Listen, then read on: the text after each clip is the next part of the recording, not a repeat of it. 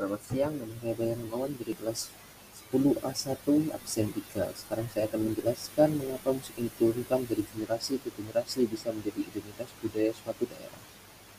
Musik yang diturunkan dari generasi ke generasi bisa menjadi identitas budaya suatu daerah karena musik tersebut sudah dikenali dan juga diturunkan atau dilestarikan yang membuatnya bisa berkembang dan dikenal oleh generasi-generasi berikutnya, baik yang berada di daerah tersebut atau di sekitarnya.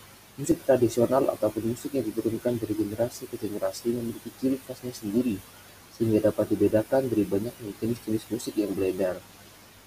Biasanya, musik tradisional memiliki sentuhan khas, baik itu dari alunan melodi khas daerah, alat musik tradisional yang digunakan, maupun bahasa daerah yang digunakan. Hal ini membuat orang-orang di luar daerah tersebut mengetahui bahwa musik tersebut merupakan identitas yang berasal dari daerah tersebut. Sekian terima kasih.